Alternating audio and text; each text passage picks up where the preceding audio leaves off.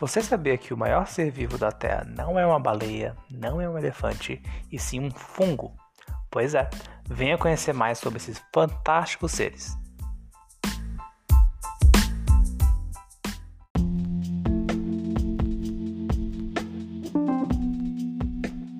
Para o experimento de hoje, iremos analisar alguns fungos.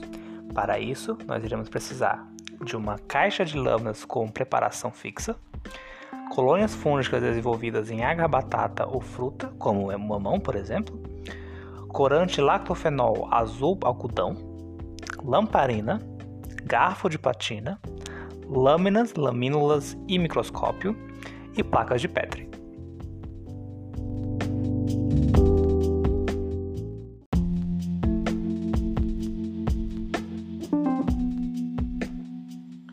Para o nosso experimento, Iremos primeiro ativar nossa zona de segurança. Depois, colocaremos uma ou duas gotas do corante lactofenol azul algodão sobre uma lâmina de microscópio limpa. Depois, iremos retirar um pequeno fragmento da colônia que está em água batata e com um garfo esterilizado colocar sobre a lâmina. Ou nós poderemos utilizar uma lâmina partida ao meio para tirar fragmentos das lesões fúngicas da fruta caso, nós estaremos utilizando uma mão.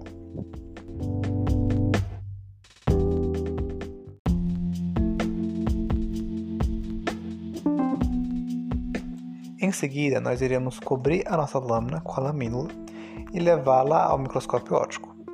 Lá nós iremos ajustar nossas lentes de aumento para a objetiva de 40 vezes. Ao olhar no microscópio, nós poderemos analisar diferentes estruturas de acordo com o tipo de fungo analisado. Se estivermos analisando um fungo filamentoso, nós poderemos ver hifas. Já se estivermos analisando uma levedura, nós iremos poder ver pastoconídeos. Temos também as estruturas de frutificação, que podem assumir diversas formas e ter diversos nomes de acordo com o tipo de fungo, mas todos têm como objetivo guardar os esporos para que esses possam se reproduzir, liberando os esporos no ambiente e se multiplicando.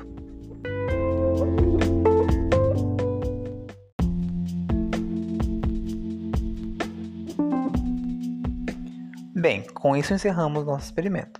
Podemos concluir que os fungos são bastante diversos e cada grupo possui sua peculiaridade. E podem ser encontrados em diversos lugares, como frutas, por exemplo, como o mamão, que nós utilizamos nesse experimento. Muito obrigado, por favor, não perca o próximo episódio.